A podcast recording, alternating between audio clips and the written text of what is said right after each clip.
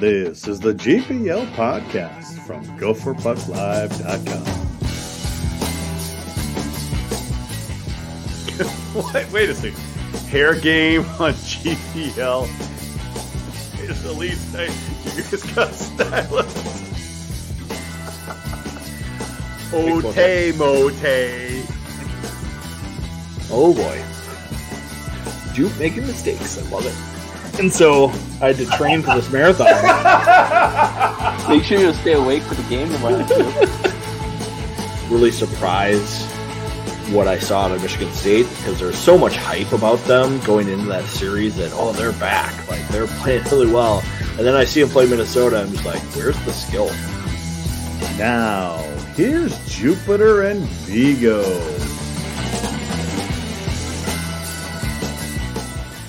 Good evening and welcome to the GPL podcast, episode number 236. Well, Vigs, it's championship time. we made it We did. I feel like at the start of this season the Gophers wish they could just fast forward to this weekend and and get here healthy get here productive get here in good spirits and here we are and it sounds like the Gophers will get Jackson Lacombe back for this big series or the Mhm. big game with Michigan here to to cap the year and then get in the NCAA tournament. Well, since we're playing Michigan uh, again, Vigs, we we added a Michigan person this year on the podcast, so we thought we'd bring it back. Connor Earegood from the Michigan Daily. There he is, right there. Connor, thanks for coming back, man. yeah, no worries. Thanks for having me. It's great to have you back. It's an exciting time of year, isn't it? Oh yeah, As a There's- there's a writer, as a time of the fan, season. It's it's it's it's our time of year. It's it's it's our time of year. I love it. oh yeah. I hear you're coming this weekend to Mariucci. Yes. Yep. Our, our whole whole daily cruise gonna gonna be there. Thank you to Scott, the, the Minnesota SID. Um, was was emailing back and forth this week. We made something work. So thank you if you're if you're listening. Well, I I think he watches at times. Does he, Viggs? I think he, he might tune in.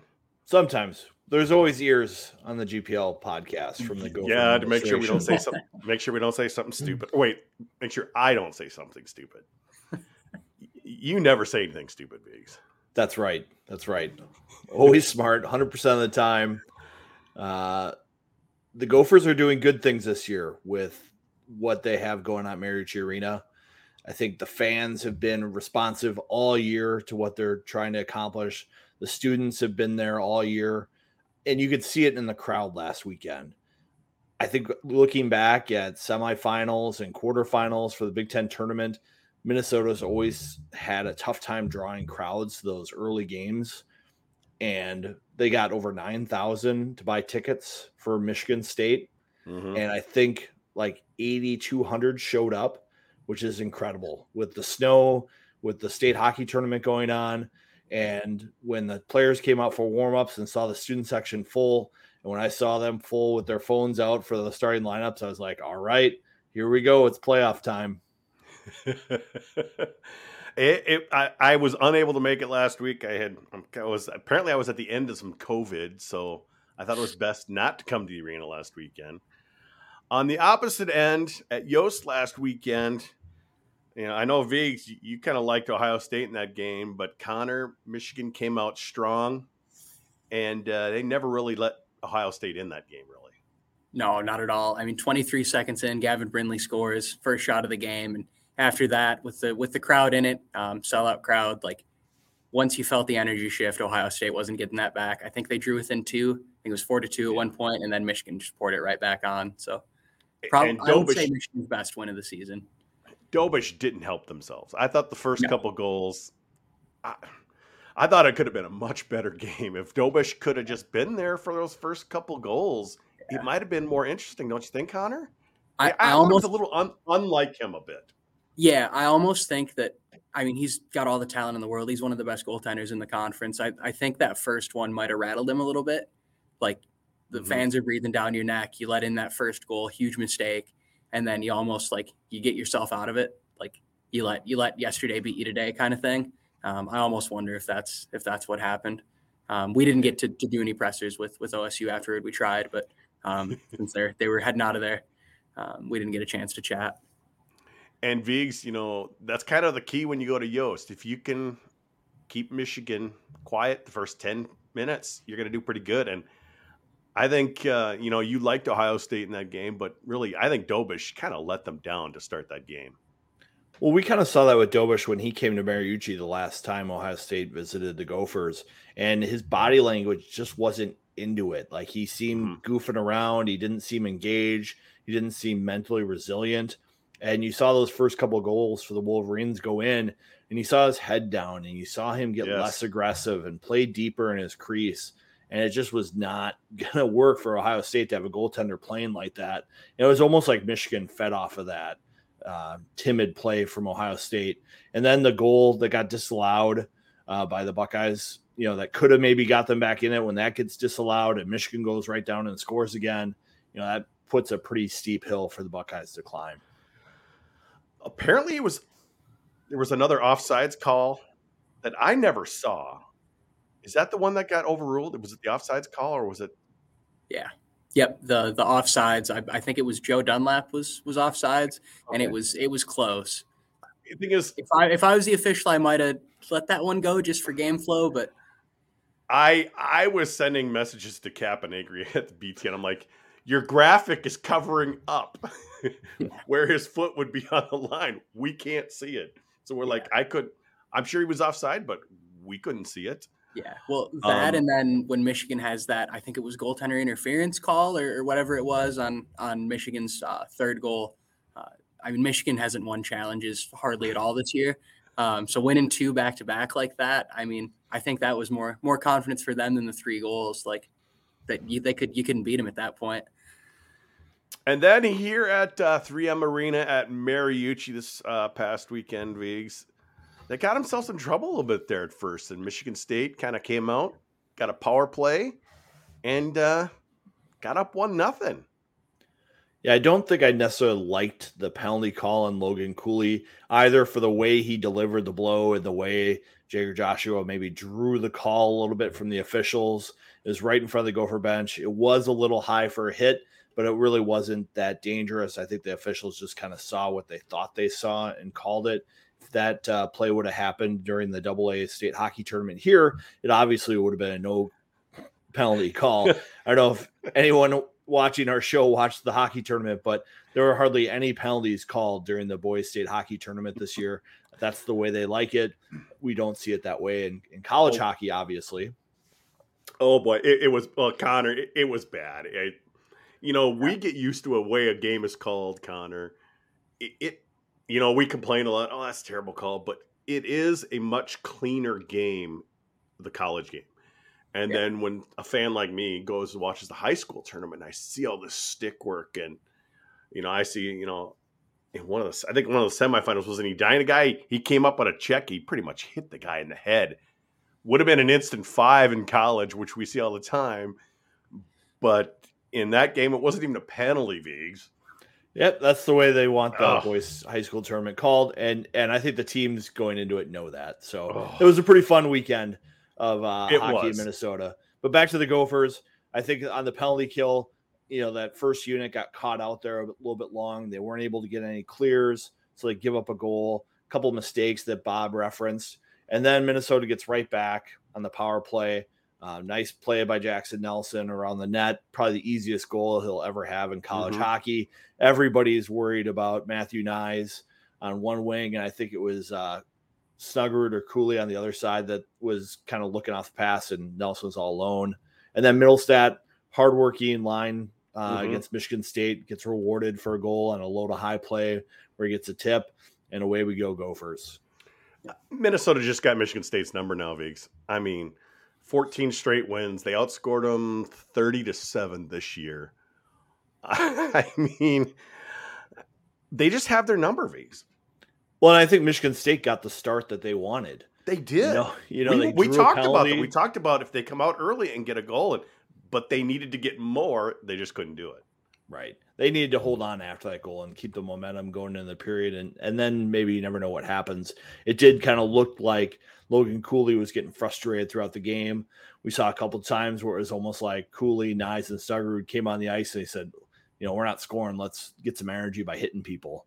And you could feel that sometimes with that line. Every once in a while, all three of them will have consecutive hits, just trying to get something going if they get frustrated.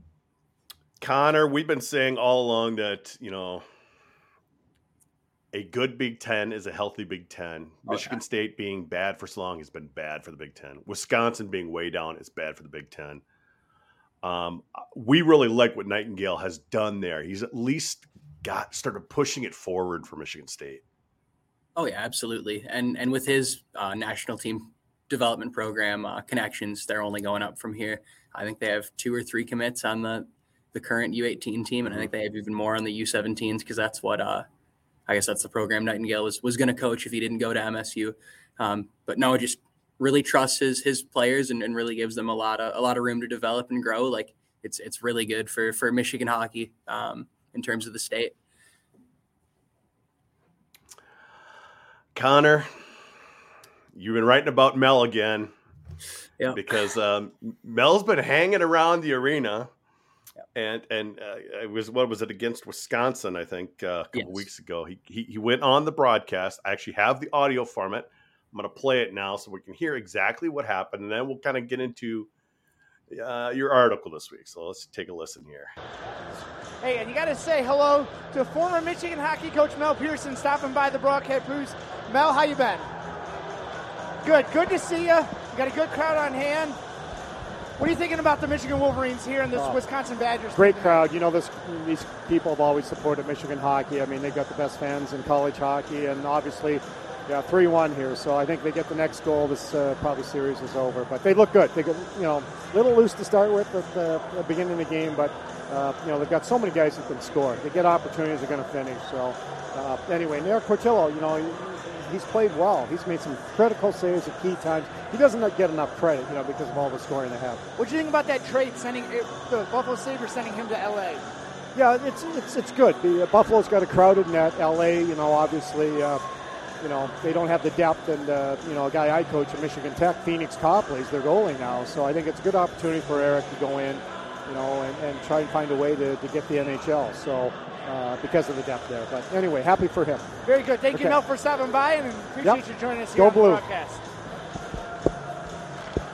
Okay, well, there was Mel at the game. Apparently, you're you've been seeing him at games quite a bit this year. Is he there a lot? Pretty much all season. So, okay, since since the exhibition I, against Windsor. You know, I can understand a coach coming back if they didn't leave on greatest terms, maybe as a scout. I mean, I know Vigs. We saw John Hill the very first game. The you know after he was let go, we saw him right at Mariucci that because he was doing some scouting.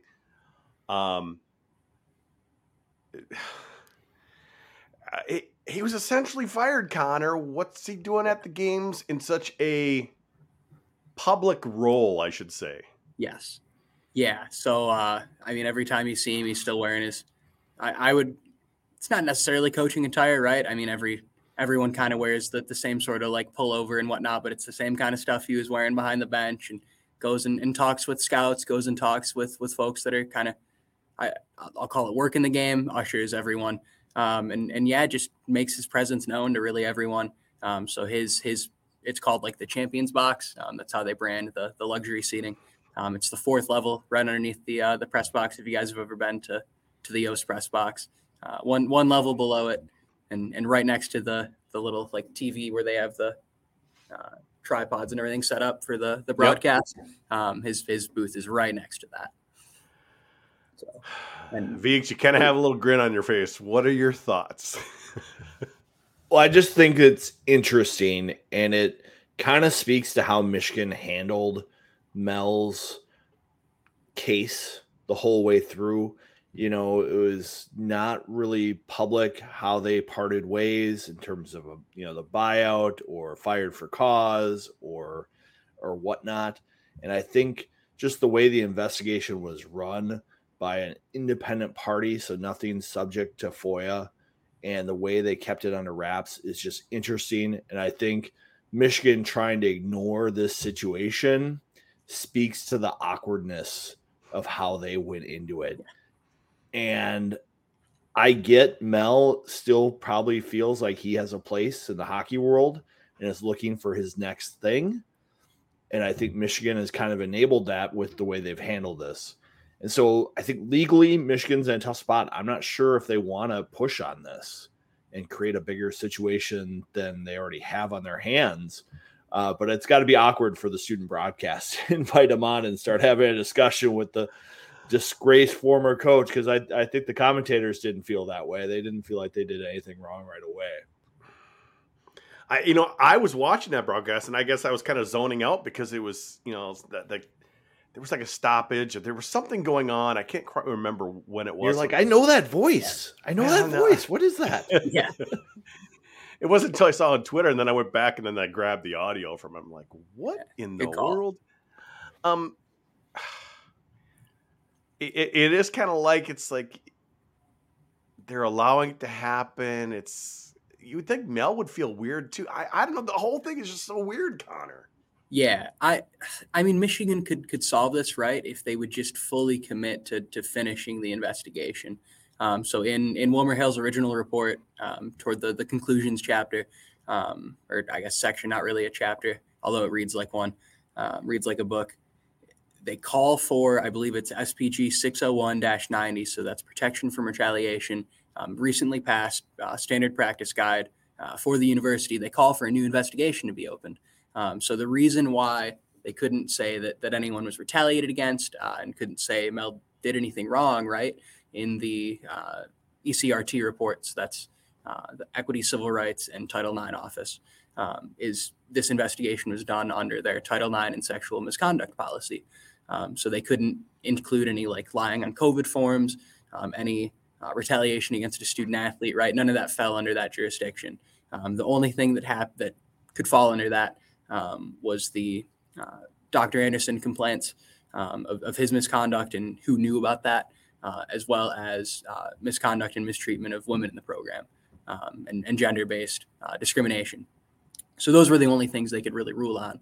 Uh, and in the report, they pretty much point to uh, the fact that Steve Shields was fired because he was a whistleblower and was telling uh, people from compliance and people from the ECRT office that Strauss Mann was getting retaliated against.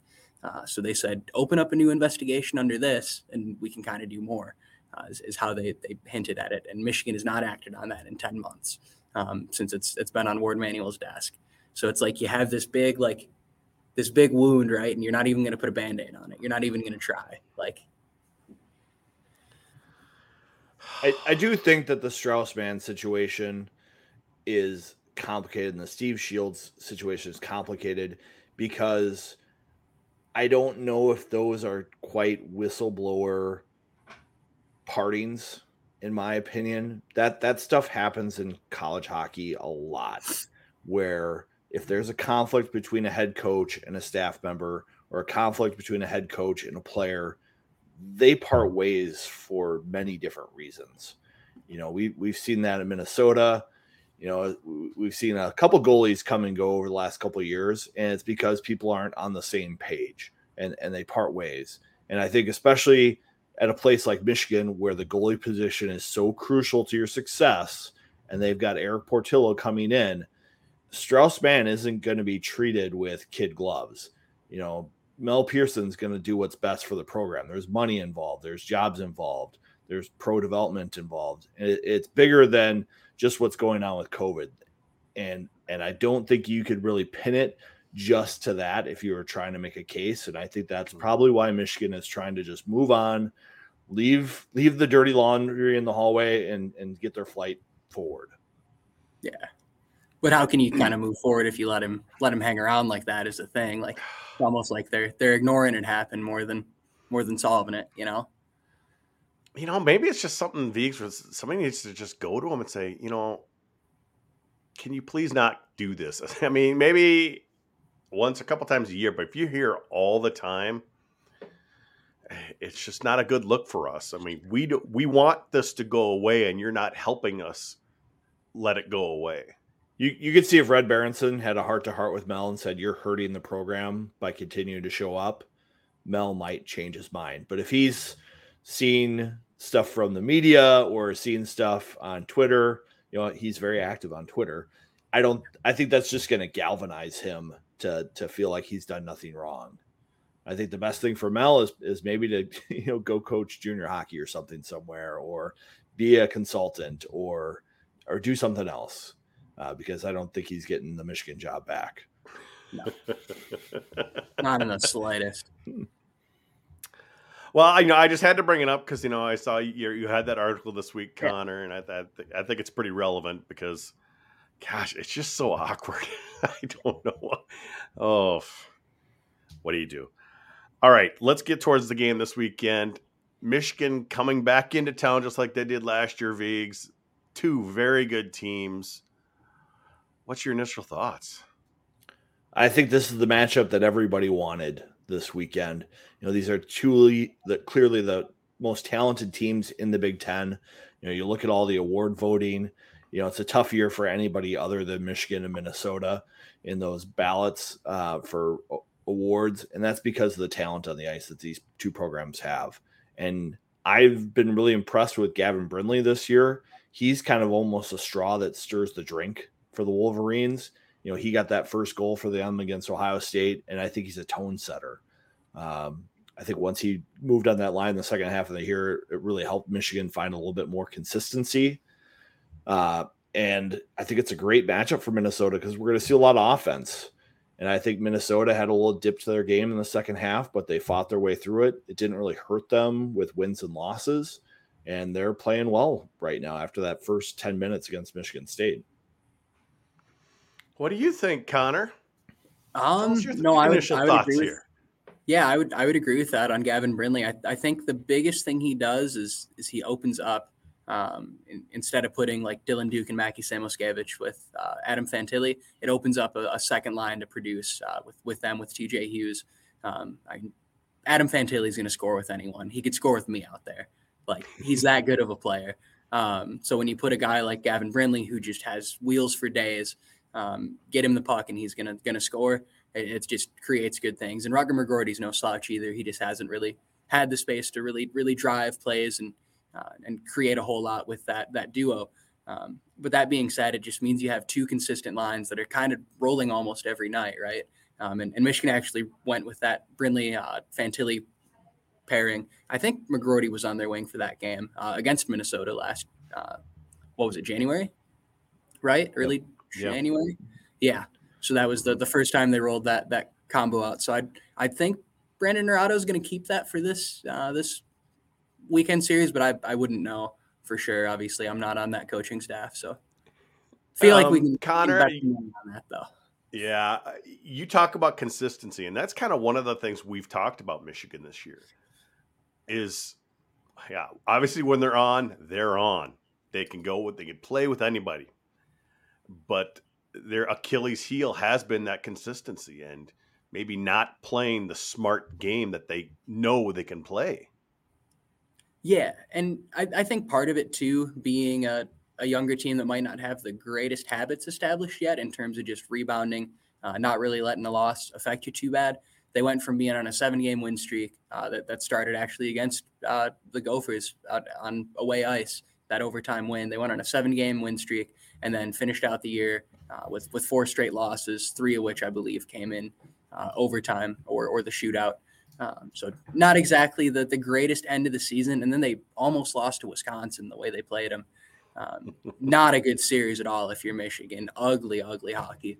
Um, even if hey, even if they won it over, it happened to Minnesota too. yeah, Wisconsin. I mean, to be fair, like if you look at Wisconsin's non-conference record and, and how they played, good team, not good for the Big Ten in, in terms of in terms of yeah. skill level, right? I mean, they they match up pretty well against some other opponents, but you know, there's a reason they're the last team in the Big Ten, and Michigan should not have been that close against them.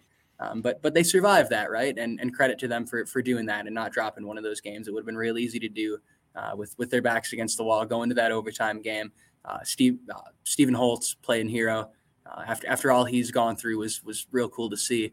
Um, and then after that, they played probably their, like I said, their best game of the season against Ohio mm-hmm. State. I mean, wh- whatever they're doing right now is working. Um, I, I, think the key, I, I, feel almost like if they, they lose this game, it's going to be real hard for them to rebound in the regional. So I feel really? like this game, this game is going to be more for them to to prime for the the NCAA postseason. Because, like I said, you know, once they lose, it kind of gets to them a, a, little bit. I don't know if it's if was just how they process the loss or if they let it hang with them a little bit too much. Um, but but they got to learn to right the ship a little bit a little bit quicker, and we haven't really seen that this season from them. Well, well, one interesting thing about this weekend, Vigs, is that you know a lot of hockey is going to be played Friday night, and a lot of little math formulas could be figured out Friday night too. That you know that both Minnesota and Michigan are at one and four, and they're going nowhere, no matter what happens. So there's there's a lot that's still going to happen before they even put the puck on the ice on Saturday. Yeah, I think there's some interesting things that can happen in the pairwise, especially if North Dakota wins a game in the NCHC. You know, mm-hmm. that gives Minnesota maybe a little bit more incentive to win their game because if the Fighting Hawks win, you know, the Gophers have to win to get that one overall seed because there's a lot of scenarios that open up for Quinnipiac to leapfrog them. So that's that's an interesting thing to watch. But I do think that Michigan this year has surprised me with the number of mistakes they make with the puck in critical situations, whether it's the last player back coming up, carrying the puck on the breakout, and all four of his teammates are in front of him. I've seen a lot of bad plays by Michigan players in that situation. Uh, we've seen bad penalties by Michigan, you know, offensive zone, neutral zone things that just kill them, five minute majors. And I don't think they've totally cleaned that up this year. And I think that's probably the difference between Minnesota and Michigan is Minnesota doesn't make those mistakes. I was having a little conversation with Wally Shaver after the game on Saturday, and I kind of flippantly said, "Man, Minnesota didn't really make many turnovers tonight." And he's like, "Turnovers? You know, there are a bunch of them." I was like, "What I mean is they didn't make bad turnovers. They're not making turnovers at their blue lines. They're not making turnovers on the rush. They are making good decisions with the puck in the key areas of the ice to play winning hockey and play percentage hockey. I don't see the same thing being done by Michigan in the games I watch.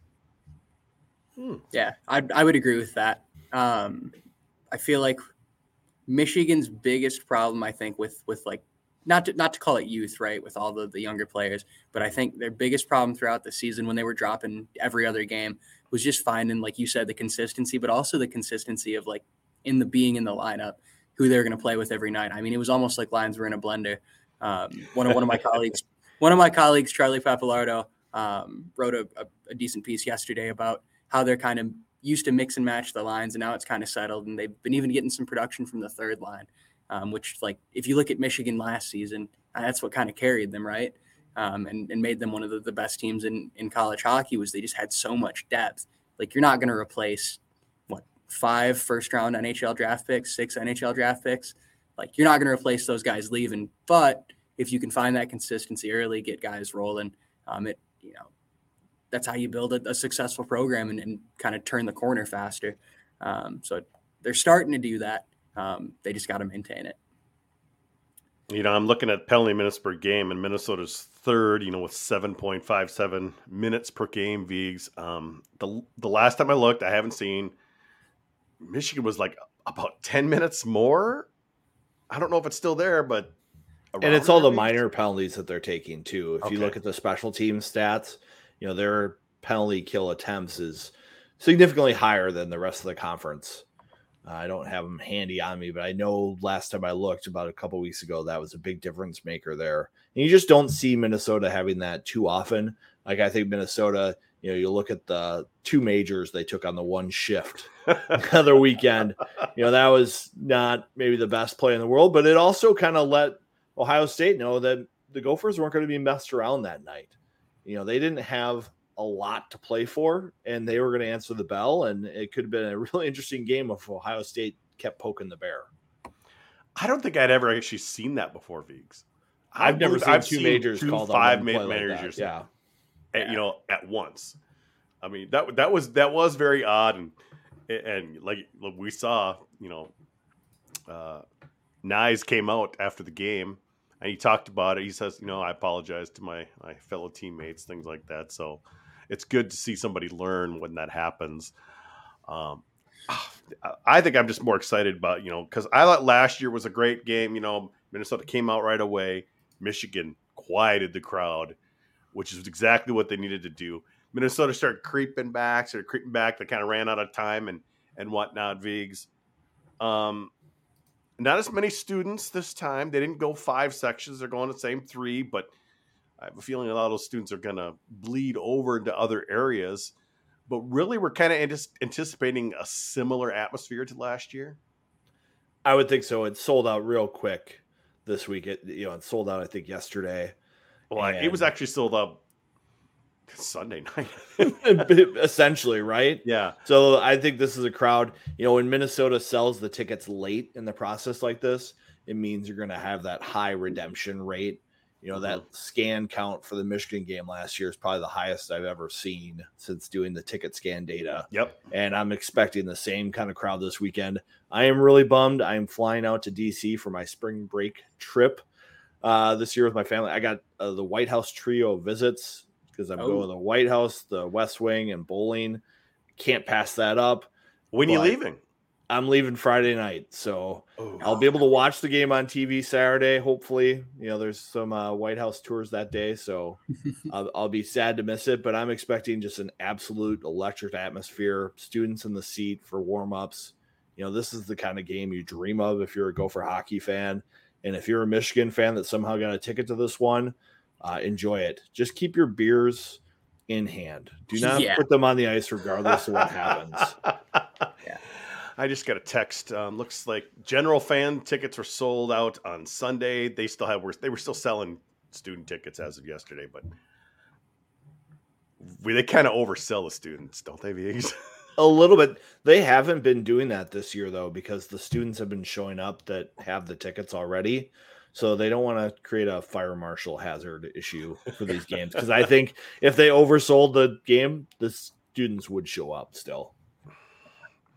There you go. 100%. I like I said, I'm just looking forward to a fun atmosphere. You know, you would, you know, our guy uh, Randy Johnson from the Star Tribune did that article a couple weeks ago, which showed my photo from the beginning of the Michigan and Gopher game back in 2019 when it was under well at at the puck drop there was probably a couple hundred people in there Connor and it was bad and then you know people are always like oh Big 10 Big 10 sucks blah blah blah and bring back the WCHA you know that whole stuff that yeah something somebody as young as you is like I don't know what you're talking about but um a little bit. It, it uh, you know, we don't have that old barn like you guys do anymore, but I think it should be pretty loud in there, which just I think gets the opponent just as jacked up for these games. Oh yeah. No, and I think that's the biggest issue looking at like NCAA tournament games that aren't on campus sites where it's, you know, what what's the arena? It's like PPG paints. No, that's that's in Pittsburgh. What's the name of the one in Allentown? I don't even remember. I want to uh, delete it from my memory. It was empty. I mean, there were like 200 fans in the stands, and I think the the Michigan like pep band that that came along, I think was the biggest like like concentration of fans. Oh. It was the biggest section that like had people that weren't just like one offs. I mean, seats on the glass could have been like five bucks. Someone someone at least gets in, but I, I feel like you have that energy, and it just allows both teams to to play so well. Yes. Because um, it, it brings some energy, right? It's it's not like it's a practice. Um, mm-hmm. I don't know. It's it, it's a cool environment too, just to, to take in a game when you're covering it. Um, you can kind of feel how the game's going based on the crowd and, and people get into it. It just makes it a, a way better experience for everybody. Like, and, and, the thing is, as we know, being out west, even though we're in Midwest, um, yeah. there's there's not many arenas out in this area. I mean, and there's not many people willing to put up the money for, to do it. I mean, you've got North Dakota's been doing it every year, Vigs. I mean, or they try to. I mean, I think they're going back out to Loveland again next year or something like that. But um, North Dakota's going to do it every year because they're usually in it every year. They still have a chance to get in this year, but and and the tickets at Scheels Arena at Fargo, they're they're pretty much gone, so that won't be an issue. We've beaten this like a dead horse, haven't we? yeah, there just aren't real good junior or minor hockey rinks in Minnesota, Duluth, St. Cloud, Minnesota State. You know, like those areas don't have those kind of rinks. And I think Xcel's made it clear they don't want to sacrifice their building for a regional that's not going to sell well.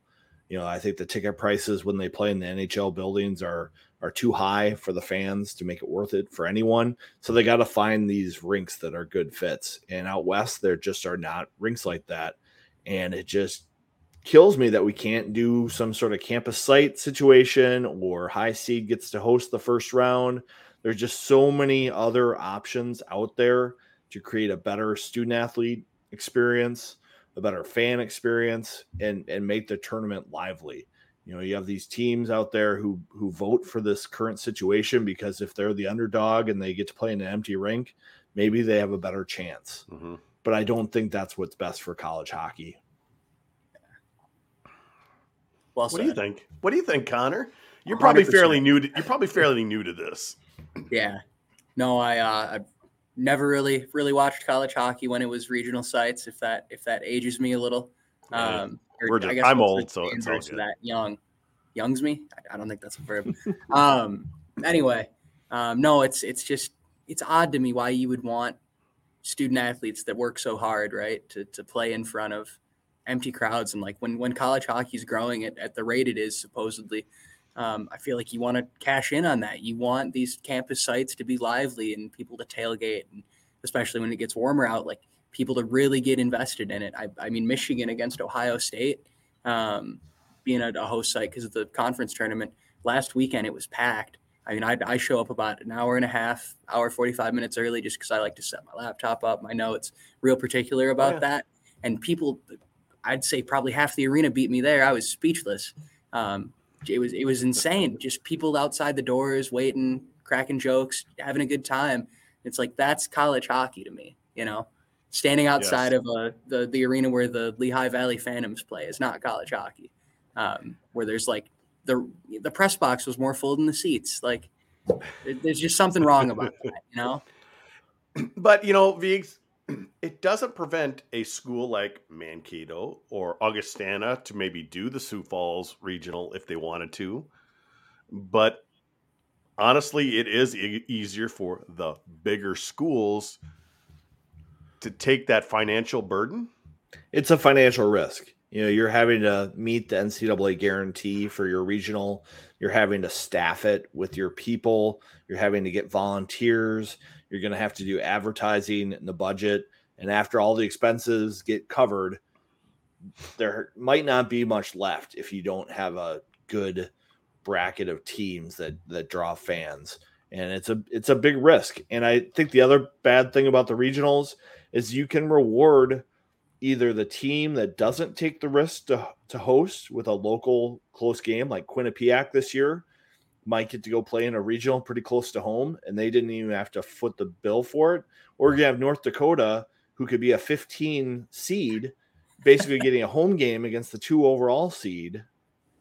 Or you're going to have, you know, somebody else who has to play them that's going to get, you know, an unkindly matchup in the first round, which is just not ideal. And and I think it's just broke out west for the regionals. And I mm-hmm. I I was listening to the USCHO podcast this week, and they had Derek Schooley, who's a longtime coach at Robert Morris, and he was getting some kind of pushback. He's like, you know, no one trusts this committee to do the right thing, and he's just like, well, when we seed the teams, you know, it's pretty easy. We just go bracket integrity.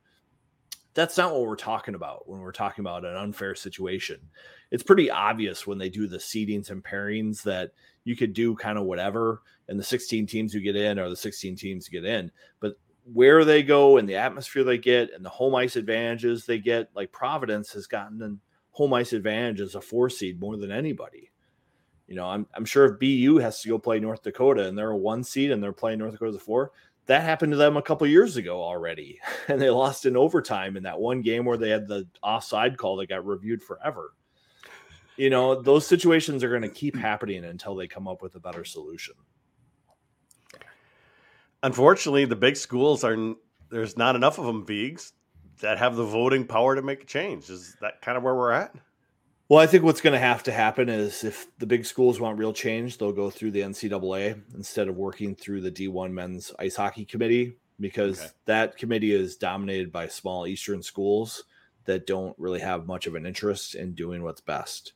And I think the big schools in the Big Ten could go to the NCAA and, and handle it that way. We almost saw that happen when Don Lucia and the Big Ten were spearheading that effort to limit eligibility for overage players.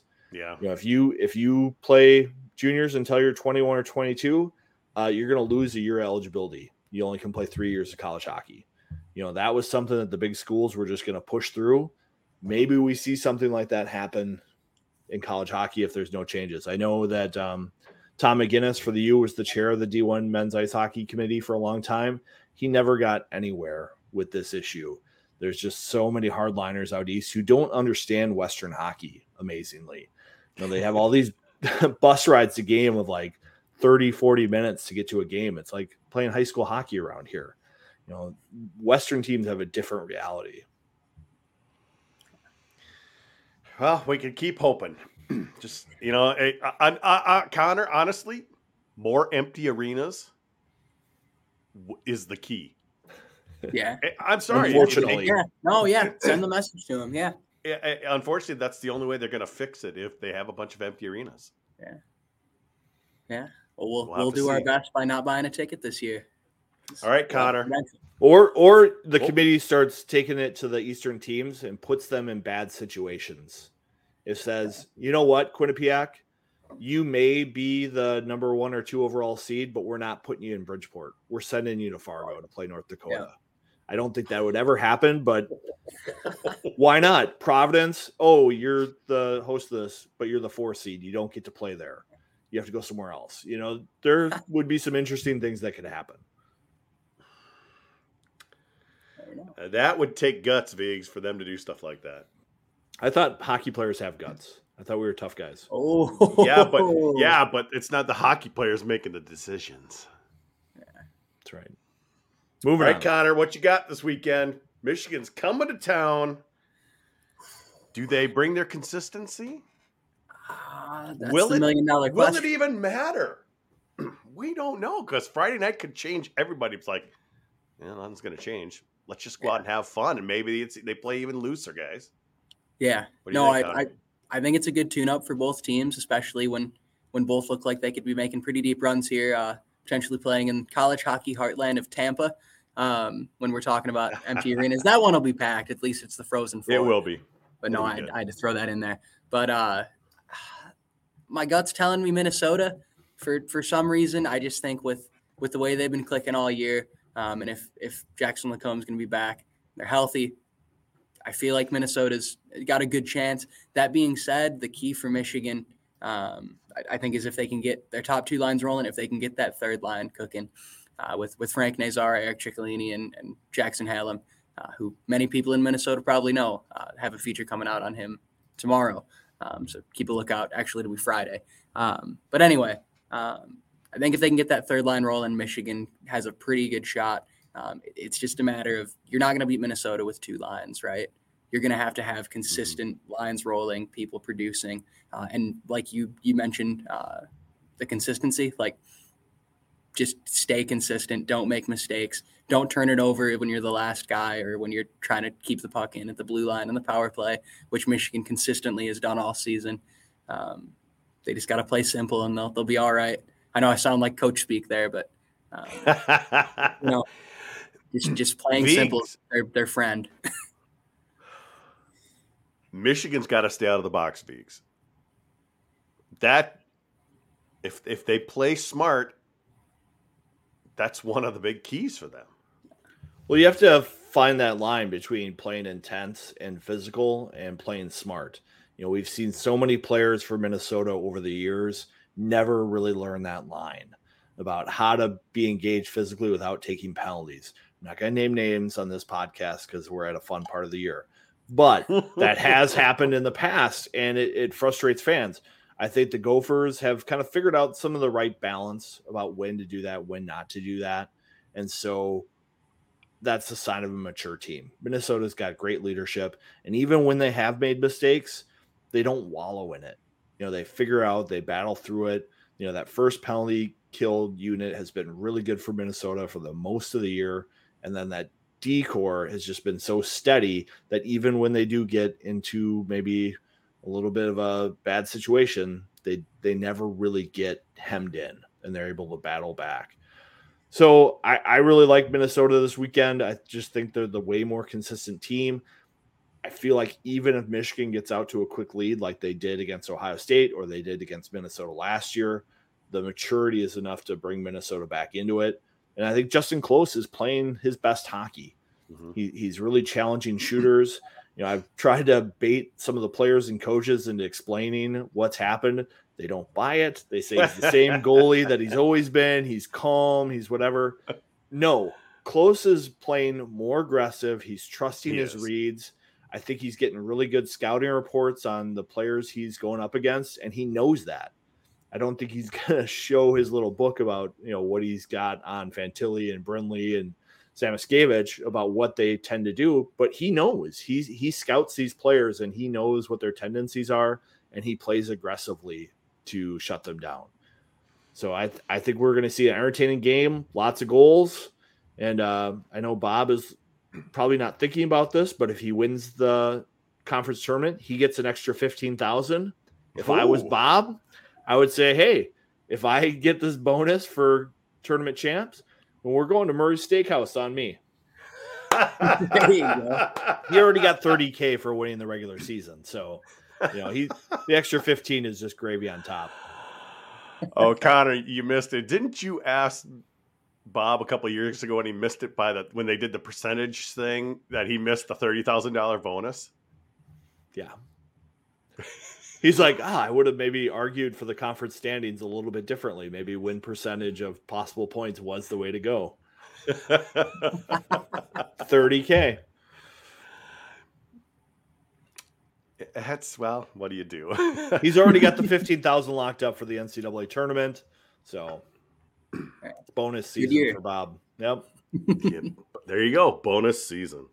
Well, I I'm gonna go with Minnesota, but you know what? Either way, I'm I'm just gonna try to enjoy it because I think it's gonna be great hockey either way. I don't see any blowouts anyway. I I don't see any team just caving and getting blown out. You know, like something that you could see in the regular season. I just don't see that happening. I would love to see an overtime game. I think that would just be. I would just love that. It, just close out Mariucci the way it is right now. The old Lake Mariucci with a with a fun overtime win in front of ten thousand people. Free enjoy enjoy those giant corners for one more night because they're going away. Yeah, we will talk about more about that in overtime. Oh yeah. Are we going to talk? Are we going to talk awards on the podcast to close thing out? Do you want Connor's, to? Because we can. I know Connor's got some feelings on this. yeah, a little bit. All right, let's. uh Okay, just because it's news gonna, for the week. Yeah, well, I know. Last, I'm just going to start off by saying that I yeah. think a lot of players got split votes because there's so many good players. And I think some players got votes because maybe they're not taking as many five minute majors and getting kicked out of games. It, and then you, you never know, Veeks. People could be just voting just to be bitter. Or just voting on points. They just go to the the stat page and they go, "Who's the leading scorer here?" That oh. gets my vote. Who's the second leading scorer? That gets my vote. I think we have a lot of voters like that, not just in college, but in the NHL. Yeah. Oh, I mean, okay, who wins the Norris? Norris? Who wins the Norris yeah. Trophy in the NHL? Yeah, exactly. Usually, it's usually like the top point producing defenseman. Like it's not Jaccob the best Slavin defenseman. Or, yeah. Yeah. Despite exactly. what happened, let's hear your thoughts, Connor.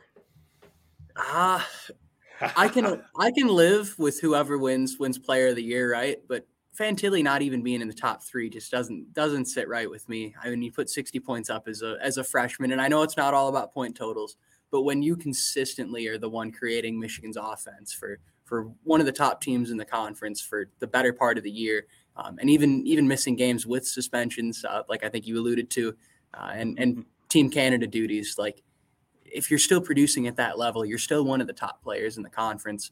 Um, whether you like to throw elbows or play your, your best WWE impression, uh, that all aside, but at the same time, he, he's still one of the top players, and I'd argue the best player on Michigan. Um, I, I, know obviously positional differences with with Luke Hughes being on the blue line and being a year older, taking a, a little bit of a, a, bigger leadership role might play into that. Um, but but still, for what he's meant to Michigan's lineup, I mean, look at the games where he didn't play. Um, that duel in the D game, they barely scraped by Michigan State. um, and ended up having to, to, score in overtime, which Luke Hughes, uh, funny enough, was the, the OT winner in that with what 0.3, 0.2 seconds left. Um, but the other two games he missed against same team, Michigan State, uh, Michigan couldn't pull away. I mean, it was a 2 1 loss and a 2 1 win, um, split on a, home and home series. I mean, if you look at the team they are without him, they lose so much depth, they lose so much of their scoring. Um, I, I, mean, I'd argue that's that's what makes him their arguably their best player and one of the best players in the conference. So. Okay, Vigs. How about another thought? Was Close robbed of anything? It, it's tough, I think, with the goalies because you know if you look at the stats, Bischel sees more shots than anyone. And I know Notre Dame didn't play the defensive structure that we're used to the Irish playing. And maybe that's just something that people have in the back of their minds. I do think, though, Close has played at a very, very high level this year. And games when Minnesota is not playing well, he has risen to the challenge. It's not like he's a bad goalie back there. There's a big reason why Minnesota won the Big Ten by 19 points. Yeah. That's six games better than anybody in the league. That's a pretty huge gap. And if you just look at performance, I think that would explain why Minnesota's players are winning these awards. And you could argue where Close got robbed in that. You know, Notre Dame didn't have a great year. It's interesting that when we thought in, they would, we thought they would, yeah. but they just they were not. And I think when you start to look at the gap between the top team and everybody else, I think that's why you see all the awards going Minnesota's ways because those players are so consistent. Yeah. You know, Matthew Knies gets two freshmen. Somehow they're the co-leading scorers in the league. I think because of the structure and support and leadership he puts forward. You know, Brock Faber comes back for another year. He's the core of the D that allows them to play such great team defense and, and vocal leadership. Uh, so I I think it's pretty clear that from terms of what the players are right now, Minnesota's players at a different level than everybody else. You can argue potential for a lot of the Michigan guys, like potentially, you know, projections to be NHL players. Yes, Fantilli is going to be a great player potentially. Luke Hughes, great player potentially. They do a lot right now, but they make a lot of mistakes too. So I think that's that's kind of the point for me is that right now Minnesota's got better players. I think you go back even in the past, you know, Ben Meyers, very complete college player. I think that's why he won the award that year, because he's a complete player. So it's complicated when it comes to award season, but Minnesota did very well. Yeah. Yeah, and well, both teams did really well because, well, I like I said, I think I think Mich- Minnesota did get like player of the year and defense player year because of that. Like you know, you see 19 point spread. I yeah. mean, that's probably where a lot of it came from, Vigs. Um, I, I, how about Hobey? Was Cooley even on the list before Vigs? Well, Hobey's I mean, technically all of but Hobey's interesting. That that fan ballot thing where the coaches nominate three players from their team and three players from their league. That's all basically publicity for the Hobey. It doesn't really count for anything.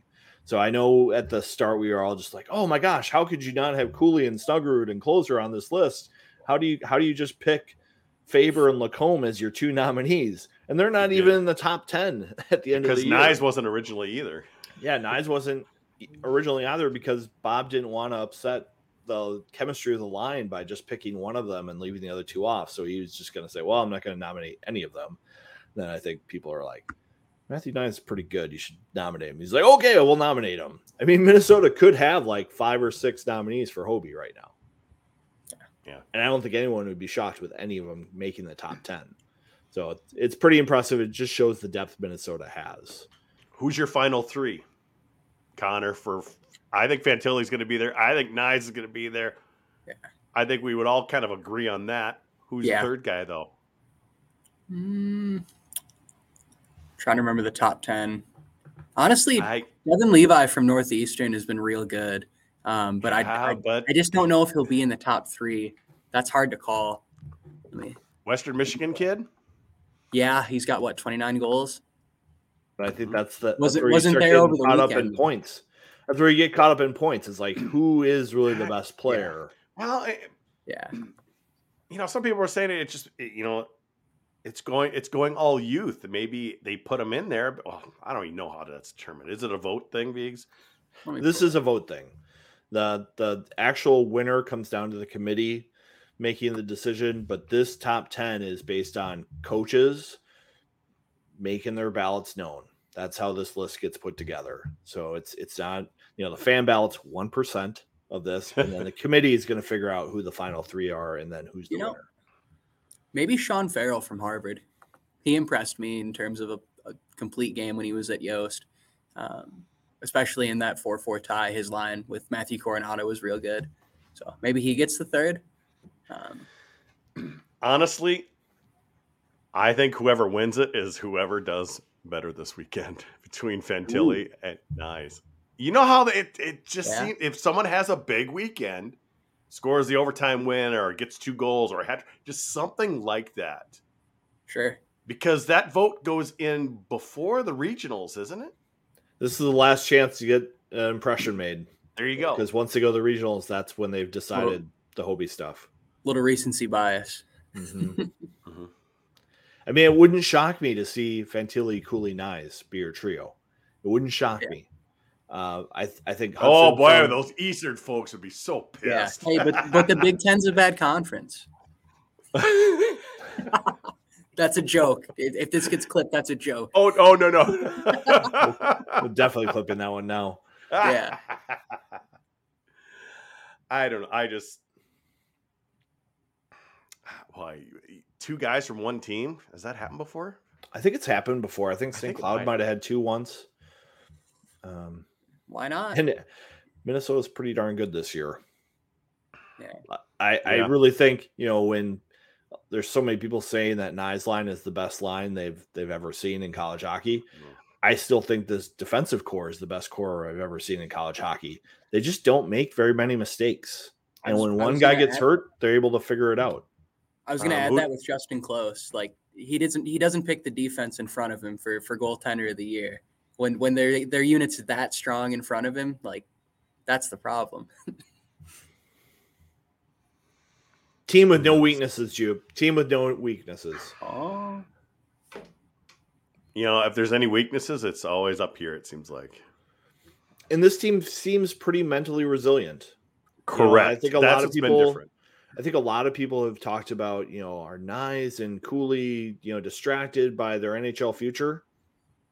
Toronto's been around all the time, and you never see a dip in Knies game. Cooley maybe gets a little frustrated, but I haven't seen any dip in his game. How You know, he about that nice hard and competes all the Instagram post last week? Doing the what was it? Uh, oh, with the movie. Uh, nah, I'm blanking on the movie. When they when the they all get drunk and they black out and they can't find the guy and he's on the roof. hangover. What's the movie? folks? Hangover. Hangover. Yeah. He did a he did a spoof on the Hangover with guys' names. You know, Cooley, Cooley, Cools. Ashton, them. You guys ready? Ready to let the dogs out? Type of thing. It was it was pretty good. So these guys are into it. They they know there's a future, but this is it. Yeah, they're not checking their stats after the game. They're enjoying being college students, which is something I think is different about this team than other ones I've been around. All right, Connor, you mentioned what you got coming out uh, Friday, and there's an article that we could uh, check out. Yeah, uh, just a feature on on Jackson Hallum, how he got got so fast, and uh, a little bit of his his work ethic and family in there as well. So, not not sure how it's all going to come together. Still working on it, but uh, I actually have an interview with uh, with Sammy Walker tomorrow at uh, noon noon Central Time. So that's the last uh, last interview for it. They play it in a, a three on three bandy league over the summer, and they ended up winning. So with Another uh, speedy with player. Yeah. So. yeah, we love Sammy Walker around here. He's fast. We do. I do love him. He, I think he's awesome. But Hallum and Walker would be awesome on a bandy rink. Well, I, I, I cracked the joke that you know he, he kind of outgrew the, the regular rink. He needed the extra challenge the way he skates out there. Like he needs the, the space to stop, space to just do anything really because he's so fast. He runs out. oh, oh wow. Ask Sammy if he knows Vigo. Just making trouble over here. You have to give me the backstory. That's for overtime. we'll Yeah. save it for that. Well, Connor, thanks for coming on with us once again. You going to be a student next year? Can we rely on you coming back next season? I'll I'll be a student, but uh, I'm gonna be covering football in the uh, in the fall, so I won't be Oh. on the hockey beat next year. I'll, I'll I'm trying to find if if anyone's listening and anyone needs a hockey writer next year, DM me, find my number, call me, send a letter to my house. I'm interested, um, but not gonna be for the daily. We're we're gonna let some some younger folks get involved and uh, keep up the the quality coverage. So That's kind of how it goes. You know, you just you keep teaching, keep sending kids through, and that's kind of what the school's Reload. about. And Veeks, I know you're you're putting together a attendance thing again. I know that. Life always gets in the way. I'm just going to keep hey, teasing no, our I'm audience. not worried about it because I look forward to it every year. and I've got the data. I just have to take the time. So it's coming, people. It's coming. I love it. I love I've it. got all the non-conference data. It's like who actually shows up when the Gophers play somebody? Is it North Dakota? Is it Minnesota State? Is it St. Cloud? Or is it Michigan?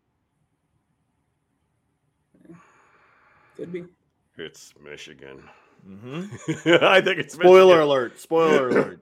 Michigan uh, is a big draw, and all those WCHA people, they don't show up when they play St. Cloud or Bemidji or Minnesota State or Duluth. They just don't. So some It's something's true. happening at Mariucci Arena, and it's uh, Big Ten hockey. They're forgetting about the WCHA. Yay. Yay. All right. Well, we'll thank Connor for coming on the show this week, and uh, hopefully we'll have him back again sometime. Not sure. Hey, if there's the Frozen Four matchup, hmm, Ooh. Will that be the, uh, I'll be I'll be in Tampa. I might have to have you on. we'll uh, we'll be down there as well. So we'll have our our crew. So Nice. That'll be fun. live broadcast. No, Oh yeah. Could oh be. yeah. I'm gonna do. I'm gonna do it live somehow. If I'm at my always do it sister's house or whatever, I'm gonna do it live from the Warren Nice. Big location. That's good. So again, once again, thank Connor for coming on the podcast this week. You know, and we'll be back next week to recap the Big Ten championship and preview the NCAA tournament. For those of you watching live, stay tuned for a bit of overtime. For the rest of you, thanks for watching the GPL podcast.